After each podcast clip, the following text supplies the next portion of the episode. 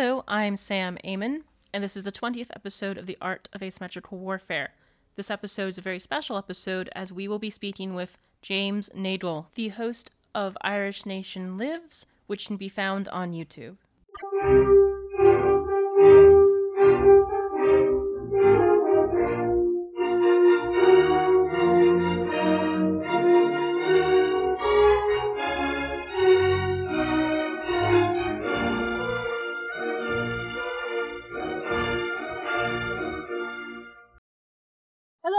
I'm Sam Amon, and this is the Art of Asymmetrical Warfare. Today is an exciting episode as we have a very special guest with us, James Nagle. We'll be discussing what the Irish War of Independence looked like for people on the ground, such as the IRA grunts and the civilian population.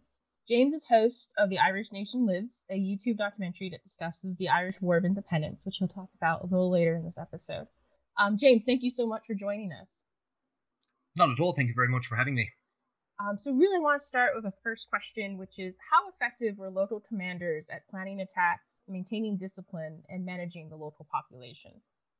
So, I think what we can look at first of all is uh, a question that'll actually inform this one and a few of the others to come, and that is um, what was the structure of the IRA and who ended up as a commander and what was their kind of connection to the community. The the IRA, if you if a, a person was to join the IRA before or during the War of Independence, they would join at company level and companies were based on the parish. So large parishes would have a company, uh, towns would have a number of companies, and then maybe smaller parishes would join together or join with a with a, a larger parish to form a company. The so the individuals who were joining, they were joining with people of a similar age category. They were joining with people that they had grown up with, uh, people they'd gone to school with, people that they had played sports with, that they had joined the same cultural organizations with, people who were closely related to them. Often they were joining with brothers or with uh, with their cousins, and on joining they would be given the rank of volunteer, roughly equivalent to, to private. The volunteers of a company would come together, and from amongst themselves they would elect their first and second officer commanding. Uh, these two individuals would then appoint the rest of the, the staff officers. The first officer commanding of all of the companies in a battalion area would elect the first and second officer commanding of the battalion, and then the same thing would happen again at the uh, the brigade level. The people who tended to be elected were rarely individuals with military experience from the 1916 Rising and beforehand, because there weren't really uh, a lot of them. The, the organization was quite small at the time. In the absence of such individuals, they elected uh, local sporting heroes. So the the the star of the local or the county football team, or maybe an organizer with the uh, with the county board. Um, they would elect cultural figures, so people who led Irish language classes. They would elect um, people who maybe led the local Sinn Féin Cumann, or they would elect pillars of society, so people like the local publican or the local shopkeeper. Um, so for these people and for their effectiveness in planning attacks, where exactly did they get their their command skills from, their military experience? Uh, general headquarters of the IRA would have sent training officers around the country, but again, these are people who really don't have very much military experience, except uh, what they've kind of learned in books. An tÓglach, which would have been the Irish Volunteers and the Irish Republican Army's newsletter, uh, this contained notes on how to stage ambushes, how to uh, disrupt communications, break up train um, railroads, how to cut telegraph lines, and things like this, but very much for the local commanders in planning attacks, it was it evolved as it went. 1919 wasn't as um, as violent as we often think it was. It was actually very quiet.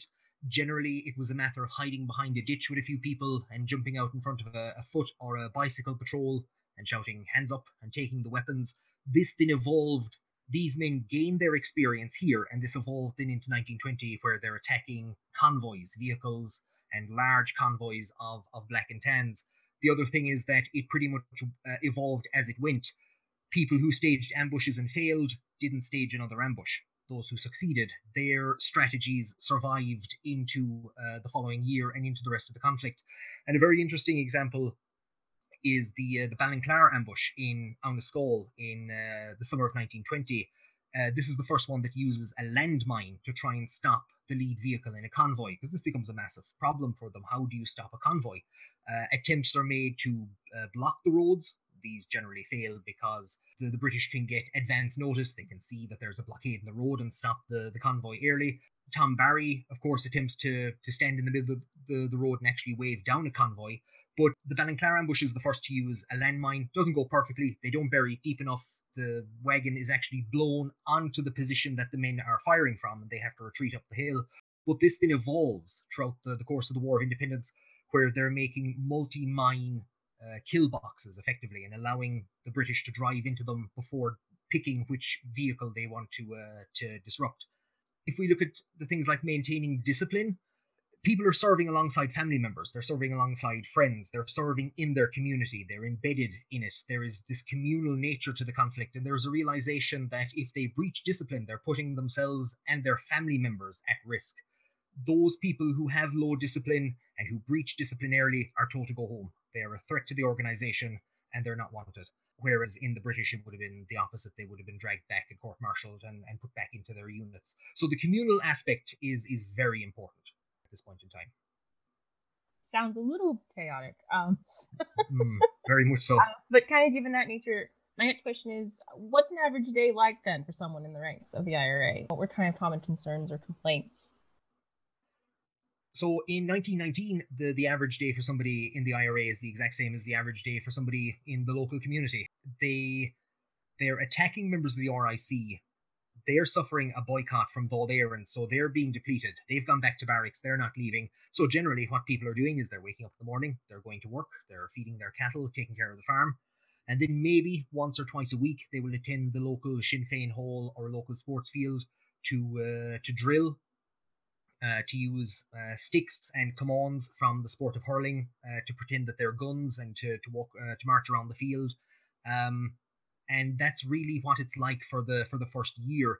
Every once in a while, they're called on, like I said, to ambush a foot or a uh, a bicycle patrol of the RIC, or they're called on to to maybe assault an RIC barracks when we come into 1920 then with the arrival of the black and tans and then into the summer the, the, the arrival of the auxiliaries and the restoration of order in ireland act the men are ever increasingly forced to go on the run as the term is they've been identified their houses and their families houses are being raided constantly for them they know that if they're captured they're going to be effectively killed so they they survive in safe houses. And again, this is where the communal aspect is very important. They survive in barns, they survive in, in abandoned farm buildings, they go into inhospitable areas, uh, mountains, forests, bogland, and they build structures. So on the Slieve Mish Mountains in uh, County Kerry, there's a building called The Hut.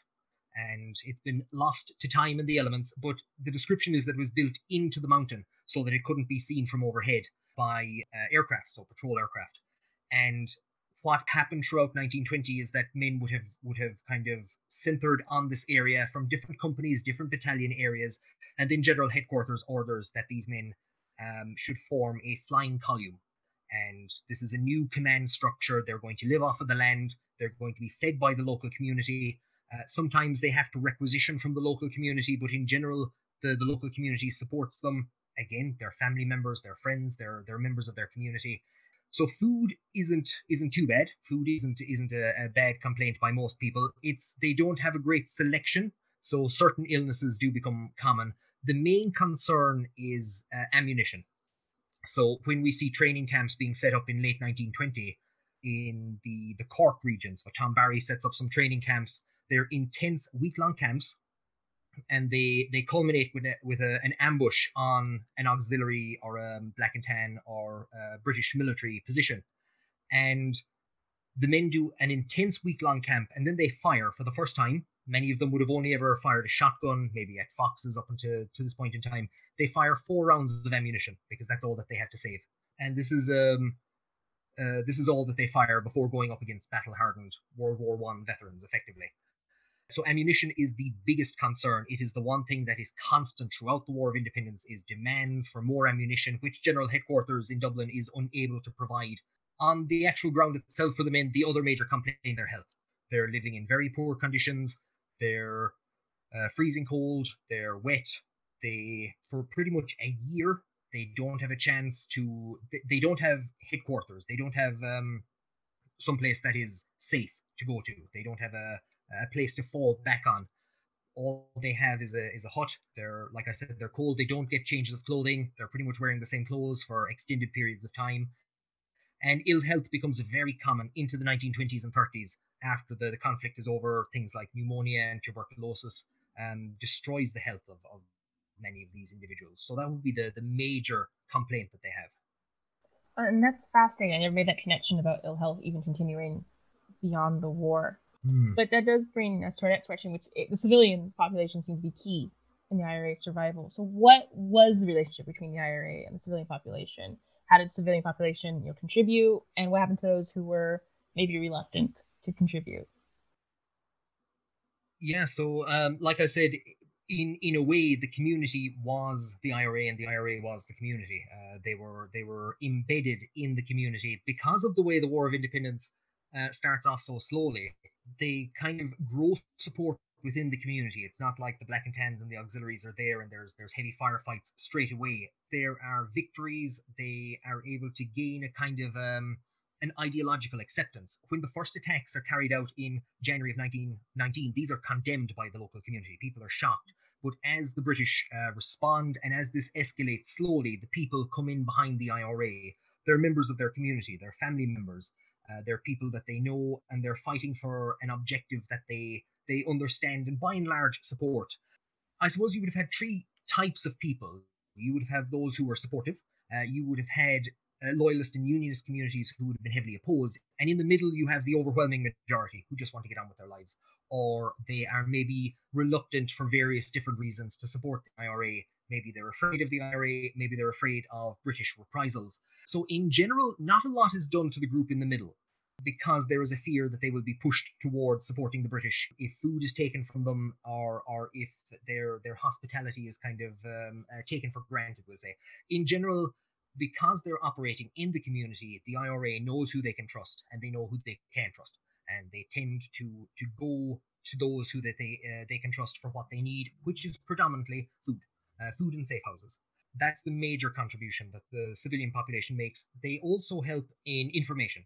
So they will provide uh, information of what's happening in the towns and the villages, maybe that the, the IRA can't get into. British movements, quite often the, the civilians will will uh, get these to the safe houses or, or get them to the IRA. They also help in some cases with hiding weapons and hiding communications. There's there's one story of where a son in a household has died, and Michael Collins appears to, to offer his condolences and asks, by any chance would we be able to hide some weapons in the coffin? And the family um, says yes, of course. So the body is taken out. Weapons are are lined across the bottom of the coffin. The body is put in, put back in. Of course, it's not searched as it's taken from one location to another, and then the the lid is taken off. The body is taken out again, and the weapons are taken out.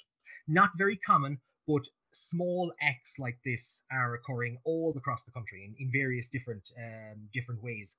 For those who were reluctant to support, quite often, I, as I said, they didn't tend to to push too much on them, but they did sometimes involuntarily contribute.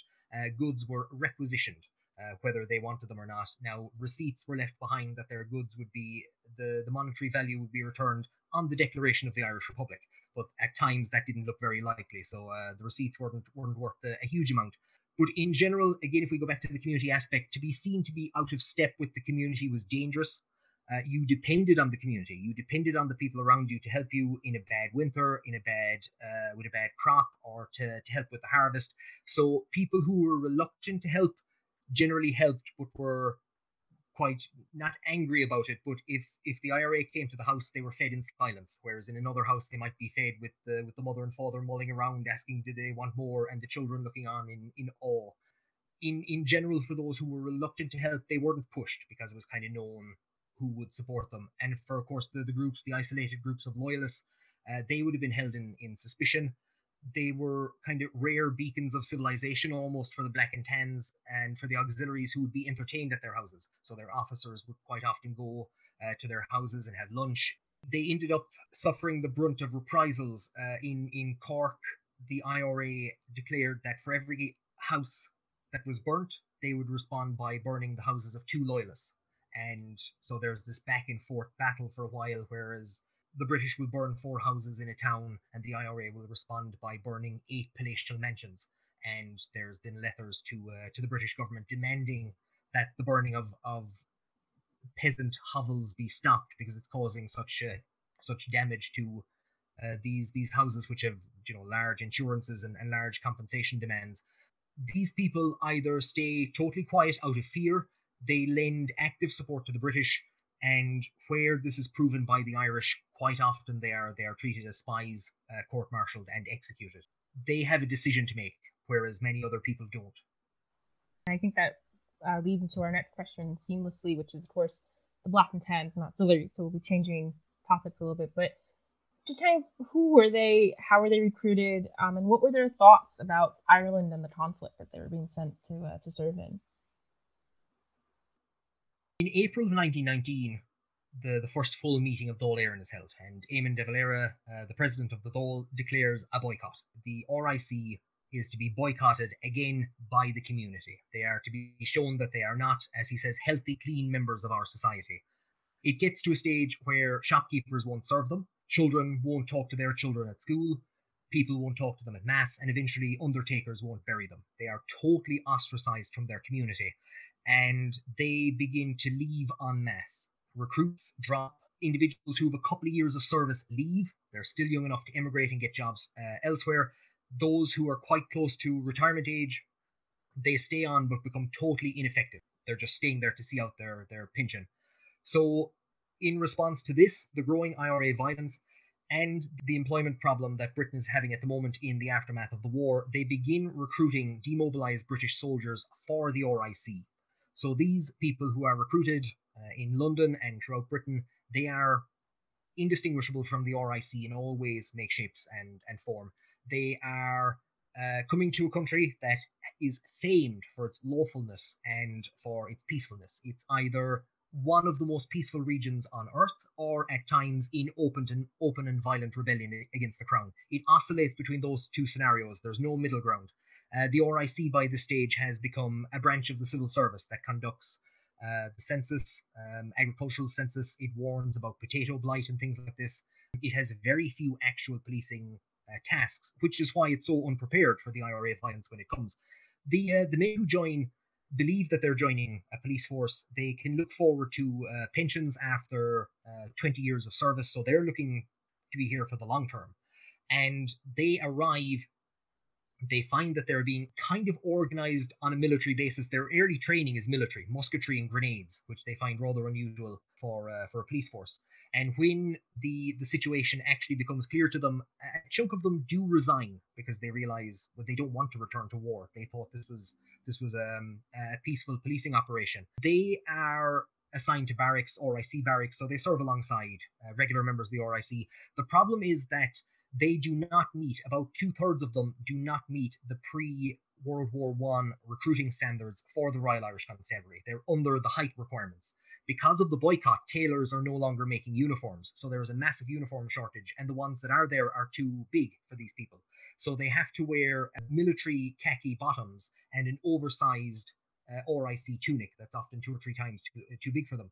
Uh, a lot of people in the early days find this to be uh, hilarious as they're arriving, and they remind a few people of a famous jockey uh, group on the Tipperary Limerick border, uh, a famous hunt called the Black and Tans, and they wear a black uh, jockey's top and kind of white or khaki bottoms, and they would be they'd be jockeys, so they'd be quite small and, and kind of scrawny individuals. And this is what the people at large who are used to six foot in the RIC at this stage is short. So these people now are way under the standard. The majority of them are, and the people find it quite hilarious and nickname them the Black and Tans, and this nickname kind of spreads. But they are identical to the RIC in all ways, make, shape, and form. They're under the same command structure, same pay. Uh, the auxiliaries then are different. Uh, the auxiliaries come in in uh, around August of 1920. Uh, they're recruited on a temporary basis. They are one-year rolling contracts they are recruited from men who would have joined the, the First World War in the very early stages. So the British would have had a, um, a cadre of gentlemen officers. These would have been people of kind of higher society, higher stature. They might have, in some cases, even bought their commissions into the army and things like this. And they are wiped out in the very earliest days of the war. And temporary gentlemen have to be promoted. So these are the uh, the privates and NCOs who usually could not even dream of becoming commissioned officers. They are given the status of temporary officer, quoted to to serve for the duration of the war as officers. Now the war is over. They have no skills outside of war. They are in a society where there is mass unemployment, and now they are given an opportunity to relive the adventure, to go back to being gentlemen officers, to return to a life that they had a brief glimpse of and that has now been denied to them again. Quite often, they come to Ireland for adventure.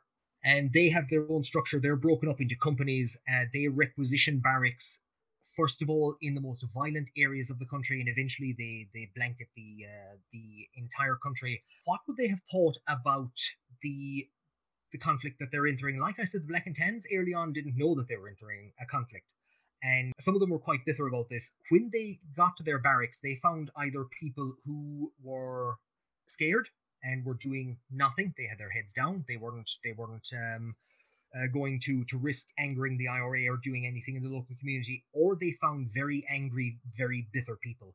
The reprisals had already started by Irish born and Irish recruited members of the RIC before the Black and Tans arrived. They had witnessed their comrades being killed, the perpetrators were being arrested, going on hunger strike, and being released. They were angry and began, even though they were the law, taking the law into their own hands.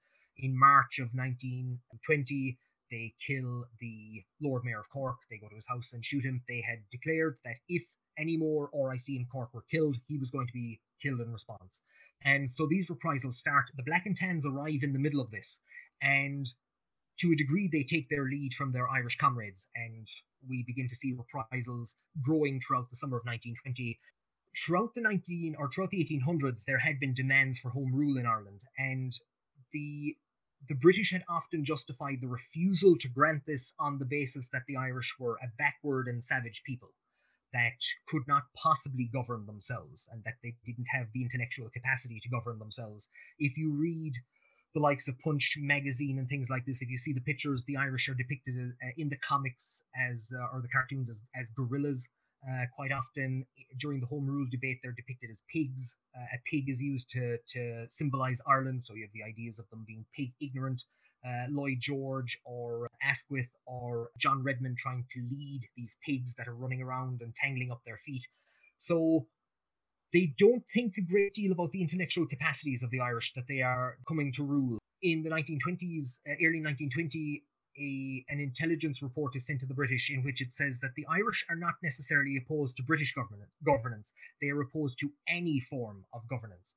The Irish have put aside their differences, their tribal differences, very briefly to unite, drive the British out of the country, and then return to slaughtering each other as they had before the Norman invasions of the 1100s. And this is a genuine belief that is that is held and perpetrated at the highest levels of British government so they don't respect the people, especially in rural Ireland, and you will see this kind of in in some of the the, the atrocities that are, are committed, or in some of the the uh, the acts that are committed against the people. They genuinely believe that they are dealing with a, a backward and a savage people, and it reflects in the treatment. the The interesting thing is that we'll take, for instance, Ormonde Winter, who's the head of intelligence in Ireland. He says that uh, the Irishman resembles uh, somewhat resembles a dog and like a dog, he understands firm treatment. But what he doesn't understand is being cajoled with a piece of sugar in one hand and a stick in the other.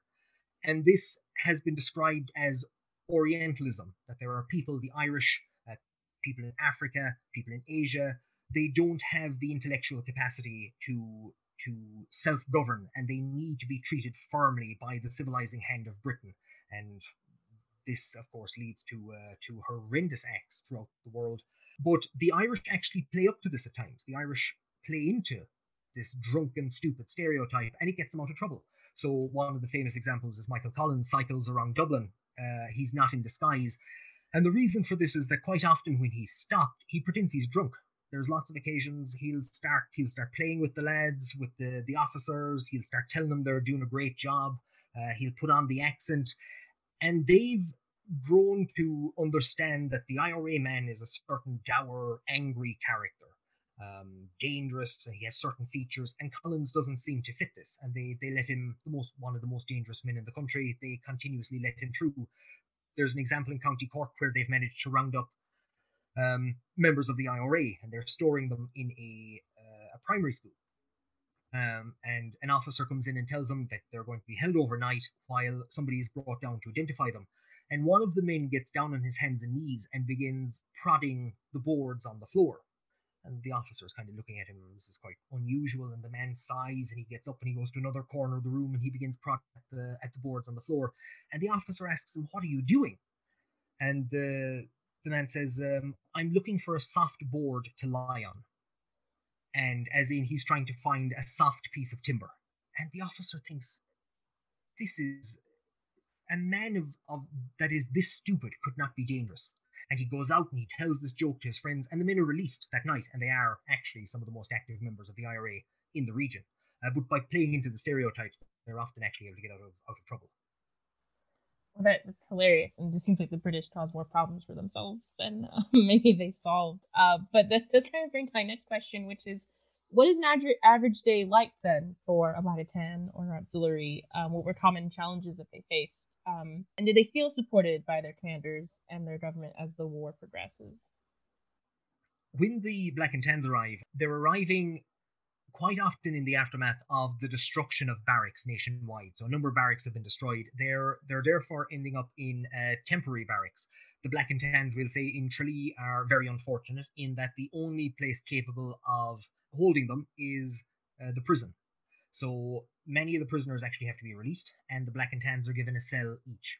So they will go out on patrol. It will pour rain down on top of them. They will come back to their, their cell. They will hang their clothes on the the bars. They will try and, and dry themselves off. They have no working toilets, so the, the conditions are quite poor for the for the black and tans in in that context. Some of them do have barracks, but again, they're locked inside in these buildings. Uh, the the community again is enforcing the boycott.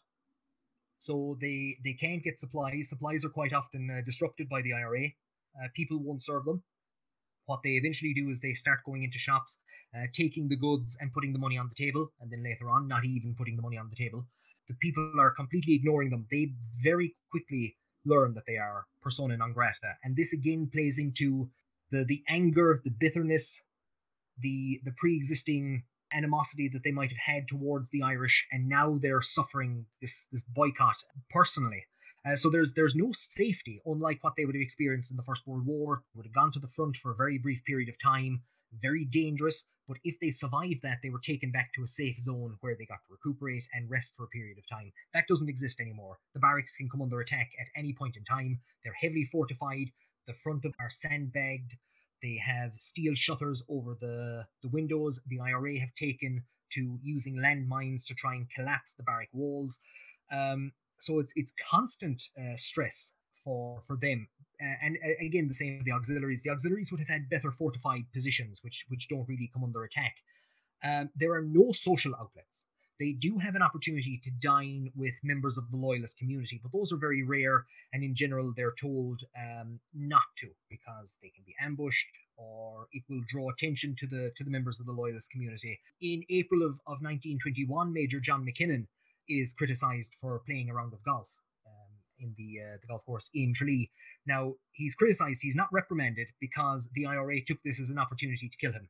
Um, they hid in the trees off the, I think it was the fifth hole, and actually uh, shot him in the head, and then came around, uh, came into, uh, gathered around him and shot him again at close range. So this is evidence again. You cannot leave your barracks. So these men are pretty much locked into their barracks for a year. Uh, they have no social outlets. Uh, patrols for these people also were nerve wracking.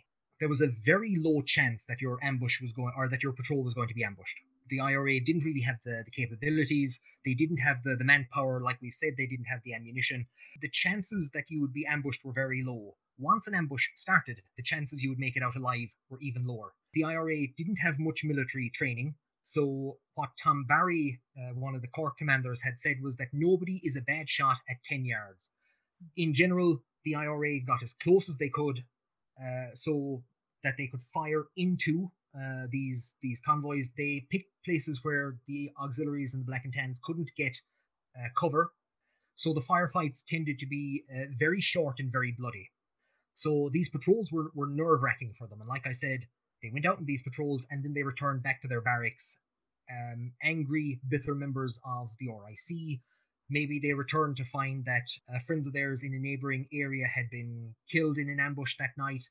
So they don't have very many outlets. And of course, the other fact is that no, they, they don't feel that they are supported by their government. They haven't been given clear instructions on what to do.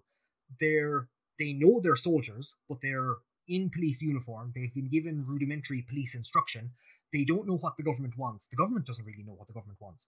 Uh, Lloyd George has ignored the scenario in Ireland throughout early 1919 as he's dealing with the uh, the Versailles um, uh, peace agreements and then he very slowly guides the Government of Ireland bill through the House of Commons. Uh, it eventually gains royal assent on the 23rd of December 1920, but the elections aren't going to be held until May of 1921, and they will set up a parliament in Northern Ireland and Southern Ireland. So, what the, the auxiliaries and the Black and Tans are expected to do is pretty much hold the IRA in check until then quite often after these conflicts, a, a, history is released. So, the history of the First World War, history of the Second World War. The history of the rebellion in Ireland is suppressed due to how critical it is of the government and their lack of policy. It's never actually published. And everything that Britain learns in counterinsurgency in the War of Independence is forgotten about until the Malaya emergency.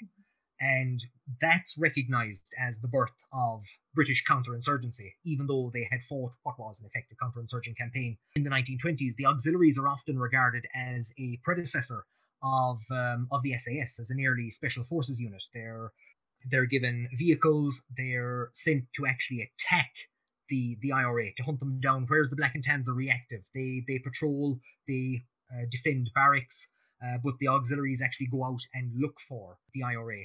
So that's that's a kind of a, um, a description of, of what a day would have been like for, for the Black and Tans and for the auxiliaries. It could be summed up in a single statistic much more efficiently. Frank Crozier, who is the commander of the auxiliaries, after touring a number of their companies, he estimated that the men were spending 70% of their weekly income on alcohol. Sounds like a reasonable response, uh, given everything. And then we have our final two questions, which we've kind of mentioned, but when you talk about the and, black and tans and auxiliaries, you cannot ignore the word atrocity. So, mm. how terrible really were you know, the British soldiers? Um, we had talked a little bit about their motives, but what are some of their motives and justifications, and just how much has been exaggerated over time and, in propaganda? When the when the truce is signed in July of 1921, a, a British officer asks for what, how many soldiers did we lose? How many men did we lose? And the figure is brought to him, it's around 700. And his comment is that so for all the effort, for all of the the political negotiations, for all of the propaganda, about an hour on the quietest day of the quietest part of the Western Front in the previous war. Uh, that's what they're dealing with. The numbers in the War of Independence, the War of Independence is an exceptionally low level insurgency over about a two and a half year period, there are 2,000 dead. If you look at some of the worst atrocities in Ireland carried out, we'll say, by the Black and Tans, probably the ones that stand out would be the burning of Cork City on the 11th to the 12th of December 1920. Uh, where where sections of the city are burned in response to an attack uh, on the auxiliaries. It's a kind of a, joint auxiliary black and tan operation. The the big one is um, Park on Bloody Sunday. So a number of, of suspected British intelligence officers are shot dead in the morning and the British respond in the evening by um, by going to Croke Park, which is uh, a Gaelic football stadium, uh, Gaelic football and hurling stadium, and uh, firing into the crowd. They kill uh, 14 people as a result of, of the stampede or um, as a result of, of British fire. 14 people die and 80 are wounded. If you go back to the uh, the Amritsar massacre in 1919, a Tipperary man, uh, a British officer but from from Ireland, orders the uh, the British to fire into a crowd in India. 350 are killed and about 1,500 are injured. So the numbers in Ireland uh, do not compare to to anything that's happening anywhere else um, in in the British Empire at the time. The numbers, like I said, are very very low. What that does lead to, however, is that it's a lot easier to put 14 pictures on the front of a newspaper than it is to put 350. Uh, we can enumerate the dead in the War of Independence in a way that cannot be done in any other conflict. Uh, or, or in very few other conflicts. A book has been released recently that details every single death, civilian, Republican, or Crown forces, between the 1916 Rising and the end of 1921. So that covers the War of Independence, the 1916 Rising, and the period in between. Uh, names, ages, uh, description, um, and the the encounter that they they died in. So this makes it very personal. Um, and this permeates into the, the the kind of the the narrative, and it helps to make them more vicious because you're dealing with people who you can describe as opposed to numbers. It's again the the, the terrible Stalin quote: "One death is a, a tragedy, one million is a, a, statistic." Ireland has lots of one deaths. We have monuments all around the country. Again, like I said, you can put every name on a monument to the to the Croke Park killings, which you can't maybe do with uh, with some of the some of the other events that are happening um, all around the world. That's not to to try to um, to talk down what the black and tans did in, in any way. The numbers aren't there, but the the atrocity is. Like I said, they are quite often um, angry, bitter. They're fighting an enemy that they feel isn't abiding by the laws of war. It's not uniformed. It doesn't have a headquarters. It doesn't have a recognized government. Uh, they are attacking the black and tans and the auxiliaries and then fading back into the civilian population, which the Black and Tans would consider they are effectively using as a shield in ways that civilians shouldn't be used. Uh, Michael Collins, in justifying the killing of intelligence officers early on in the conflict, said that the, they're the eyes and ears of the British. Uh, if we kill these people, the British will will strike out at the wrong people. He's not saying that if we kill them, they won't know who the IRA is and they won't kill anyone. What he's saying is they'll kill innocent civilians, and that'll work to our advantage. So it's a very Machiavellian approach. Um, and of course, this is exactly what happens: is these people are kind of driven into the arms of uh, of the IRA by the atrocities that the Black and Tans and the auxiliaries are committing. Quite often, when they burn down towns and villages, um, or when they when they burn down houses, they're justifying it as trying to punish the IRA for not abiding by the conventions of war and they're also they believe that they're encouraging the people or discouraging the people from supporting the IRA. Uh, you supported the IRA, and this is what happens to you. Stop. Uh, that's how they would justify it. The other problem is that, like I said, uh, their comrades are being killed, people are being arrested, the judicial system collapses in the summer of 1920. Jurors are told not to attend court cases by the IRA, and they don't. Where they are forced to attend, they refuse to find members of the IRA guilty, even in clear cut cases of guilt. Um, jurors, uh, coroner's courts are passing uh, verdicts of murder against the prime minister, which is well beyond the remit of a, of a coroner's court to do. And so all of these need to be suspended. But what the, the auxiliaries and the Black and Tans believe is that they are standing by the rule of law and that they are fighting again a lot of the, the opinions that they would have of the Irish from the 1800s would, would come into it. They are fighting a backward and savage people that understand firm treatment, so we need to show them firm treatment. Um, quite often, the British have to justify these attacks by saying the men are going to carry out reprisals. If we discipline them, it's bad for morale. What we should do is justify or sanction the reprisals. And we actually see what are referred to as sanctioned reprisals throughout 1920. It can't be a breach of discipline if it's not a breach of discipline. Um, so they, they can't be doing anything wrong if it's not a breach of discipline. So the, Lloyd George will even kind of, he will say appropriate houses should be burned. Instead of shooting people, burn a couple of houses. That's, that's acceptable. Um, so that's that's kind of their motives and justifications. There is a, a breakdown in discipline. The IRA have created, and the civilian population have created, a very inhospitable scenario for them where they can't do much else. The government, for various different reasons, refuses to deploy the army, which people are begging for them to do. That this is a military scenario that needs to be handled by the military. The government is insisting no, it's um, um, a minor um, criminal enterprise and it can be dealt with that way. So there's there's quite a lot going on there. And I guess it's only fair to flip the question on the IRA. How common was it for the IRA to commit atrocity? What did that look like? Um, how were they justified? And kind of where do atrocities fit within like the conflict's historical narrative? Uh, yeah, so uh, again, we go, we go back to the, the same figure of about 700 British casualties um, during the War of Independence. Um, the the IRA don't have as much of an opportunity to breach discipline in the way that the the the auxiliaries and, and the black and tans do. So they can't really um, go into towns. They don't have a target to to hit in that way. There were plans for the IRA to kill uh, the IRA in Britain to kill family members of the Black and Tans and the auxiliaries. So these people had been identified, and it was pretty much just a matter of organizing it and uh, and carrying this out. So this was a plan that they had. Um, it's believed that Cathal Brugha wanted to machine gun uh, cinema queues in Britain to bring the terror to the people themselves and to show them what uh, conditions were like in Ireland, which is a kind of a, a rather uh, a depraved idea.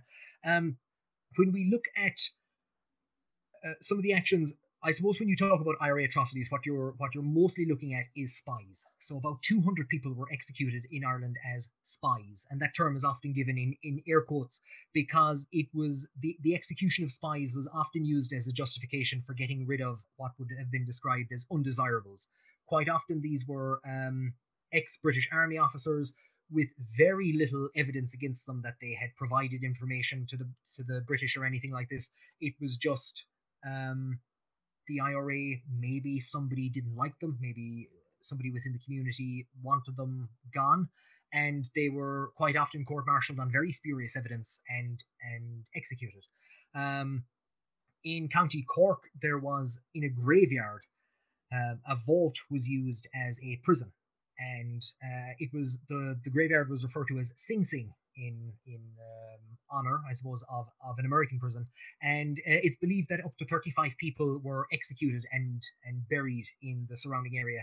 Um, they were held as spies and again executed, sometimes not on a great deal of evidence. And there's also a discussion around uh, members of the itinerant community. So Ireland would have a kind of a nomadic uh, traveling community, people who would have been dispossessed of their land, and nowadays they travel around Ireland or they travel between Ireland and Britain. Uh, quite often, these people were again charged with being spies on very little evidence and uh, executed.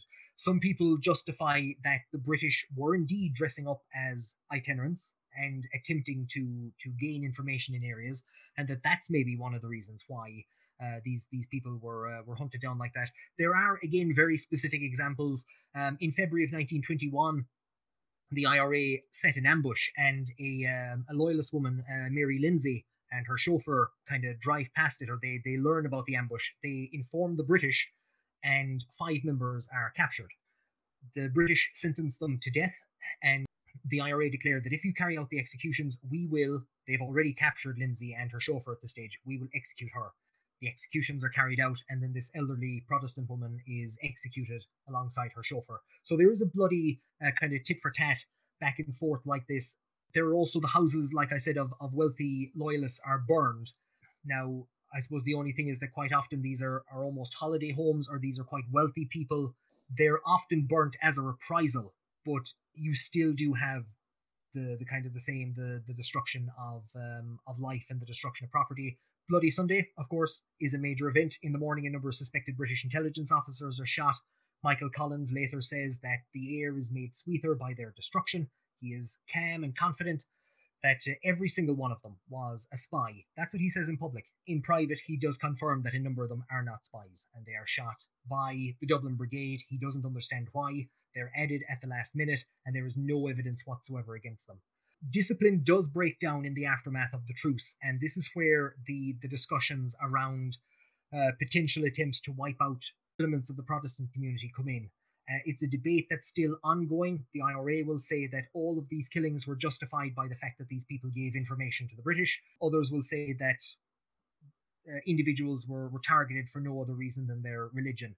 Uh, in Dunmanway in April of 1922, so this is between the truce and the Civil War, 13 members of the Protestant community are killed or disappeared, is the term for they're just gone, uh, buried, and the bodies aren't found maybe for decades.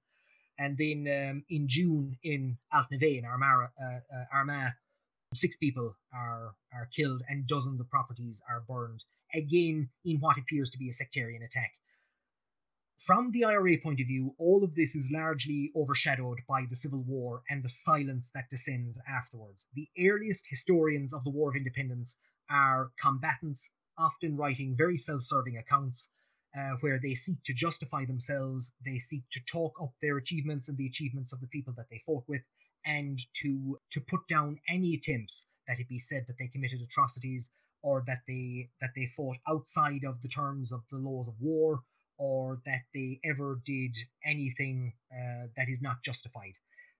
Their narratives have directed much of the course of history. And now, with the release of the Bureau of Military History statements and personal accounts, we're beginning to see and get a clearer picture that that's not often the truth. Um, and we're seeing accounts coming out now of sexual abuse committed by the IRA against members of the community. There's very interesting research being done in that area. Uh, but many of the accounts to this day, they still regard the IRA as having never set a foot outside of the accepted norms of the laws of war, and that still dominates the accepted narrative. I've had a wonderful time. Unfortunately, time runs when you're having fun. But Absolutely. before I do let you go, I want to give you a chance to talk about your your great channel that's on YouTube and where people can find you and, and engage uh, with the research that you're conducting. In 2018, I started the, the Irish Nation Lives on YouTube, and it's on uh, SoundCloud as well, just as a, as a podcast, uh, based kind of on what the Great War did, looking at the major events of the War of Independence uh, on the anniversary as they, they fall uh, due. So I just did Bloody Sunday and Kilmichael in November. I'll be looking forward, not looking forward, but I'll be anticipating the events of the Civil War um, starting uh, in the next year or two. Um, so yeah, the Irish Nation lives on on Twitter or YouTube. Wonderful. Um, thank you again so much uh, for joining us. Um, it's been a fascinating conversation. Thanks very much for having me. We hope you enjoyed this interview. If you want to know more about the Irish War of Independence, um, I highly recommend that you check out James's channel. It's The Irish Nation Lives. It can be found on YouTube and SoundCloud. I also recommend that you follow his Twitter account, which is at The Irish Nation. If you enjoy this interview and want to listen to some of our other interviews, you can find us at www.samswarroom.com, where you can find our full catalog, and you can also sign up for our newsletter. You can also listen to us on Spotify and iTunes. Uh, please consider leaving a review. You can also follow us on Twitter at AOA Warfare and Instagram. Until next time, practice social distancing, wash your hands, and stay safe.